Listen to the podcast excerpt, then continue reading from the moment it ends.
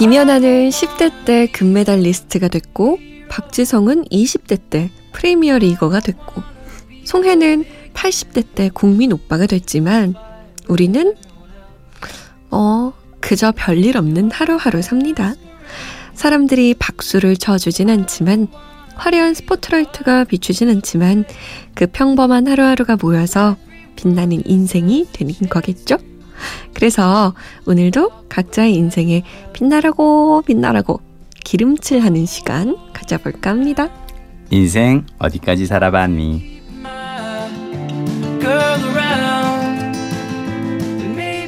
광나는 인생을 위해서 오늘도 기름칠하고 계신 MBC 김민식 PD 모셨어요. 안녕하세요. 안녕하세요. 아, 특별한 생활 계획은 아직 없으신 거죠? 매일매일 행복하게. 그거 왜? 어, 저는 이 순간 이 자리에 제가 이제 어, 솜디랑 앉아서 이렇게 라디오를 진행하고 있다는 자체가 네. 저의 이제 드림 컴 트루기 때문에 음. 이거보다 더 바라면 전 나쁜 사람이에요. 혹시 드라마 복귀나 이런 계획 있으세요? 당연히 항상 늘 꿈꾸죠. 음.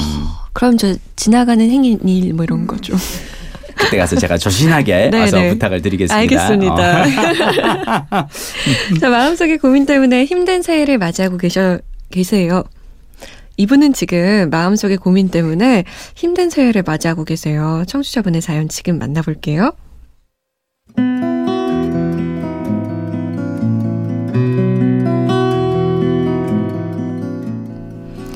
결혼 1년차 주부인 저에게는 아무에게도 말 못할 고민이 있습니다. 바로 헤어진 남자친구를 잊지 못했다는 거예요. 오해하지 마세요. 그리워하는 게 아니라 증오한다는 겁니다. 헤어진 남자친구는 저에게 이별을 구하고 곧바로 같은 모임의 지인과 연애를 시작했습니다. 알고 보니 저와 연애를 하고 있는 도중에 이미 지인과 만나고 있었더군요. 네. 전 남자친구는 바람이 났고 저는 환승 이별 당한 거죠. 그때 제 심정 치욕스러움 그 자체였어요. 이별 통보를 받은 것도 처음이었는데 바람이 나서 나를 버렸다고 생각하니까 너무 부끄럽더라고요. 모임에서도 떠밀리듯 나와야 했죠. 이 이야기는 벌써 3년 전 일이에요. 현재 그 두 사람은 결혼해서 아이까지 낳고 잘 살고 있습니다.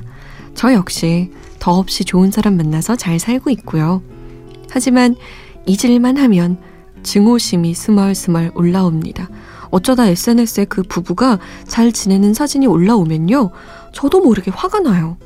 저 부부보다는 잘 살아야 하는데, 저 부부보다는 자, 다 잘해야 되는데. 그렇지 못하다는 생각이 들면 또 비참해지죠. 이제 그만 지난 일을 잊고 남편에게 집중하고 싶은데, 오롯이 제 인생 행복하게 살고 싶은데, 어떻게 제 마음을 다스려야 할까요?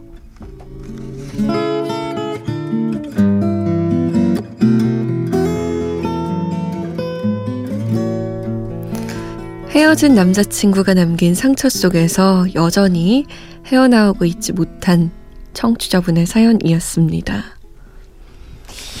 제가요. 네. 그 예전에 이제 어떤 아주머니를 만났는데 그 아주머니가 이제 딸을 키우는 입장에서 어 TV를 볼 때마다 너무 무섭다는 거예요. 왜 왜요? TV에 이렇게 어떤 프로그램 보면은 무슨 여대생 실종 사건, 뭐 여중생 무슨 사건, 음. 무슨 사건. 그러니까 그런 어떤 프로그램들 이렇게 이 시사 프로그램들 볼 때마다 너무 무서워. 이런 나라에서 내가 과연 딸을 키울 수 있을까? 그래서 그분은 그 이민을 준비하고 계시더라고요. 그래서 어. 그것 때문에 남편분하고 내 싸운대요. 이민을 가야 된다. 남편은 아니다. 나는 여기서 일을 해야 된다. 막 이런 거 싸운다면서 저보고 어떻게 해야 되냐고 그러더라고요. 그래서 제가 얘기를 했어요. TV 시청을 좀 줄이시라고. 어, 뉴스를 보다 보면 한국 사회에 너무 문제가 많은 것 같죠. 그쵸. 근데 그게 꼭 그렇게 막 모든 일들이 막 그런 건 아니잖아요. 음. 저는 이분 같은 경우에는 SNS를 좀 줄이셨으면 좋겠어요. 아니 왜 전 남자친구가 부부가 네. 어떻게 사는지를 사진을 왜 들여다보시나요? 그런 통로를 저는 이분이 어쩌면 찾아서 보시는 거라고 그럴 수도 있다고 생각하는데 맞아요. 만약 찾아서 보지 않은데도 뜨고 있다면 그건 뭔가 좀 이상한 거예요. 이분하고 그 남자친구하고 어떻게든 아직까지 SNS상에서 되게 서로 그게 난 그건 일단 이상한 거고 음. 찾아서 볼 가능성이 큰데 맞아요. 자 중요한 건 우리가 SNS에 어떤 사진을 올려요? 행복한 가장 행복한 사진. 사진. 을 올리죠. 그 둘은 어쩌면 어쩌면 아이를 키우면서 싸우고 기저귀를 네가 갈아야 되니 내가 갈아야 되니 젖병을 벗어 밤에 울 때 누가 어, 일어나서 애를 봐야 되니 싸울 수도 있어요. 하지만 그런 장면 아무도 우리는 SNS 에 올리지 않아요. 그쵸. SNS 에 올리는 건 항상 맛있는 걸 먹고 행복한 모습, 여행 가는 모습 이런 걸 가기 때문에 다 남편 자랑만 올리더라고요. 그렇죠. 우리 남편은 뭐 기저귀도 잘 갈아주네, 어, 뭐 청소도 그러니까. 잘해주네. 뭐 세상 다 사랑꾼들은 SNS에 모여 있어요. 뭐는 심지어 보면 TV만 봐도 무슨 연예인들이 그 바쁜 연예인들이 애들 데리고 막 아빠 어디가 뭐 이런 거 하면서 막 무슨 네. 캠핑 다니고 그런 거 조금 줄이셔도 되고요. 그냥 지금 내 옆에 있는 사람하고 좀 더 알콩달콩하게 가고 찍어서 올리는 거에만 열중을 하시고 남이 음. 올린 건 보지 마세요. 어때요, 근데 솜디 이런 이 사연 그.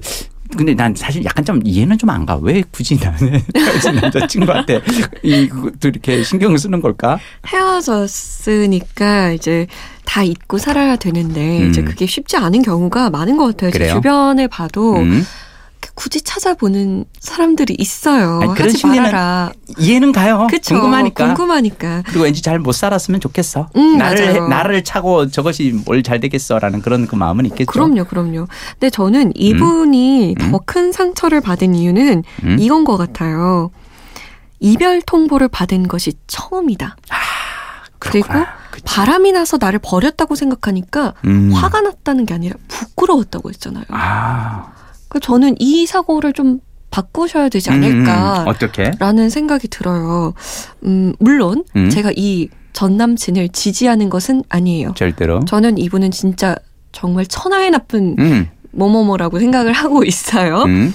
하지만 사람 마음이라는 게 음. 뭐 기계가 아니고 또 수학 공식도 아닌 만큼 바뀔 수가 있거든요. 그렇죠. 이별 음. 통보를 나도 받을 수가 있고요.